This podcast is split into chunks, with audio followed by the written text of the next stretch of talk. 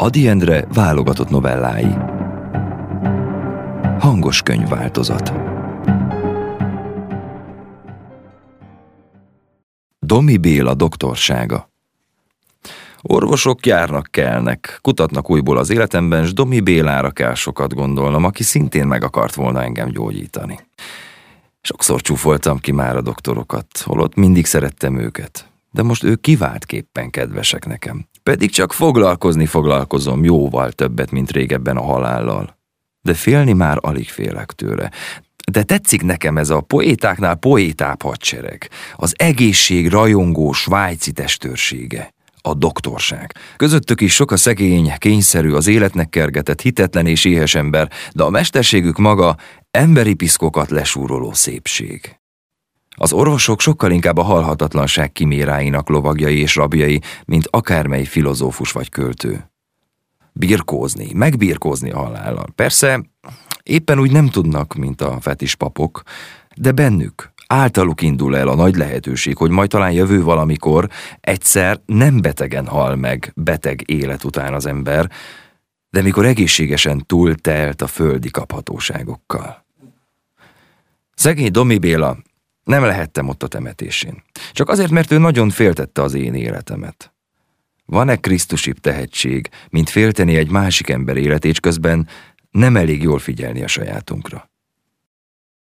Emlékszem, pár napos vendége voltam még csak, akkor Svájc egy apróbb szanatóriumának, amikor hosszú levelet kaptam egészségügyi kisbíromtól, Domi Bélától. Ő kergetett volt ide, ő riasztott meg újból annyira, hogy minden embertől féltem, s minden hegyet Pilátus arcú Pilátus hegynek láttam. Egyébként pedig ma már tudom, hogy soha olyan egészséges már nem lehetek, mint akkor voltam, és a betegségem egyszerűen csak az egészségimádata volt. És persze az a lavinásodó neuraszténia, amely katasztrófás lesz majdnem mindig, de bizonyos fajtájú embernek kell, mint a mindennapi kenyér. Ez a Domi persze különös doktor volt. Csöndes, jó, áldozni is tudó ifjú doktor, akinek a vérét megzaklatni csak a titkolt nagyra vágyást tudta. Erősnek, majdnem robusztusnak hittem, láttam, joga is volt az élet minden lehető és megkapható, bár kisértékű ajándékaihoz. És bár csendesnek látszott a szegény, szép, alig ha nem zsidó vérű Domi Béla, valahogyan mégis lármásan sietett mintha félt volna a beláthatatlan, de bármikor előálló elkéséstől, holott hozzáértők még az irigyek is megjósolták, hogy hamarosan egyetemi professzor lesz. Engem szánt, de szeretett is. Néha-néha szinte megdöbbent életem fogyasztásán, s nem értette, hogy honnan telik még. Különben pedig az a levele, melyet én két év előtt Svájcban kaptam tőle, mikor is az ő fenyegetései miatt sok érdekeset és furcsát éreztem, így hangzik. Kedves barátom, nem tudtam neked szóval a minap mindent elmondani. Emberi baráti és orvosi kötelességből most azonban kipótolom. Mondtam volt neked, hogy nagyon erős akarat a másé persze szegődjék melléd, csak hogy egy-két esztendőt is kibírj. Úgy vélem, hogy hazúról, születésedből se hoztál valami túlságosan ellenálló testmasinát, s e testmasina fűtése pedig a legvakmerőbb és legbolondabb volt. Élni csak úgy lehet, ha legalábbis szugeráljuk magunknak az egészséget, és azt az akaratot, hogy sokáig fogunk élni. De akkor nem szabad magunkat az élet maróvizébe dobni, mert az edzetés legendája nekünk már hazug legenda. Nekünk csak vágyaink visszatartásával, csak úgy szabad élnünk, mintha élnünk, stilos megingatnunk szenzációkkal testünket. Ezt a könnyen ledűlőt, ezt a kezdettől gyógyításra szorulót. Nem értem ugyan meg, hogy egy mai civilizációjú ember egyenesen azért él, sőt, életét vérese sarkantyúzza, mert élethalálos verseket óhajt írni. Nagyon egészségtelennek és barbárnak tartom, hogy valaki az életét hajszolva turbálja, éli szamáról, és az eredmény sok kín és sok vagy kevés mulandó vers.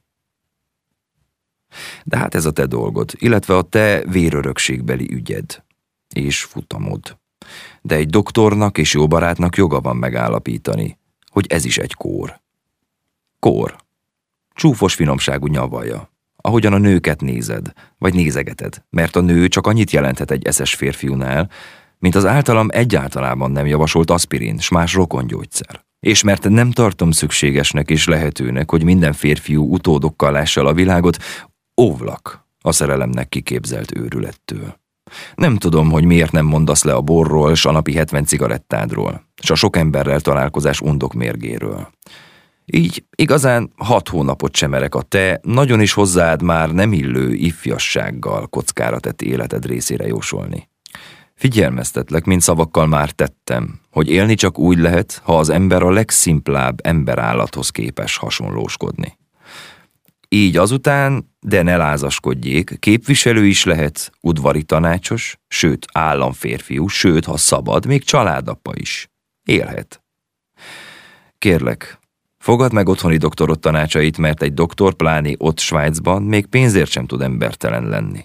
Maradj minél tovább abban a kis szanatóriumban, mert az a sejtésem, hogy másképpen nem igen látjuk viszont egymást ebben a mégiscsak sok kedvességgel megáldott életben. Még írt egyet és más leveléhez Domi Béla ezelőtt két évvel, de néhány hónap előtt, ha nem ő írt nekem levelet. Az én életféltő s örömbecsülő Domi Bélámmal elbánt az élet váratlanul, hite és vágyai közepette. Pedig már-már célhoz ért, nagy okosságával asszonytársat keresett maga és sorsa mellé, és mégis egy derék közös bölcsbarátunk írta meg, hogy ami Dominkat, mintha egy ördög táncoltatta volna az utolsó időkben. Szegény, jó Domi, mintha hirtelen kicserélték volna, fájdalmasan minden barátja számára érthetetlenül élt. Soha színészeket nem kívánta. És az utolsó időben két olyan színésznővel barátkozott, akik közül egy is elpusztíthatná a legerősebb és legokosabb embert is. Pesgőzött. Ő, a soha se ívó, erős havannákat szívott, későn feküdt, altató porokat szedett, s ismerkedett nyakra főre. Hirtelen fogta meg egy hirtelen, jótékony halálos betegség, s életét még igazolhatta azzal, hogy végső óráiban okosabb volt öt professzornál, s világosan látta az elkerülhetetlen halált. Beszélik azóta, hogy nem félt, de mosolygott, s bizonyosan reán gondolt, akik a doktoroktól életet akarunk. Egy doktor, aki nagyra vágyó lázában is tehetetlenségét látó bölcsember marad, szépen halhat meg. De én még mindig élek, s keresek egy újabb, kedves Domi Bélát, aki szigorúan megró, dögléssel fenyeget, tanácsokat ad az egészségre, s valami jó, kicsi, idegen szanatóriumba kerget.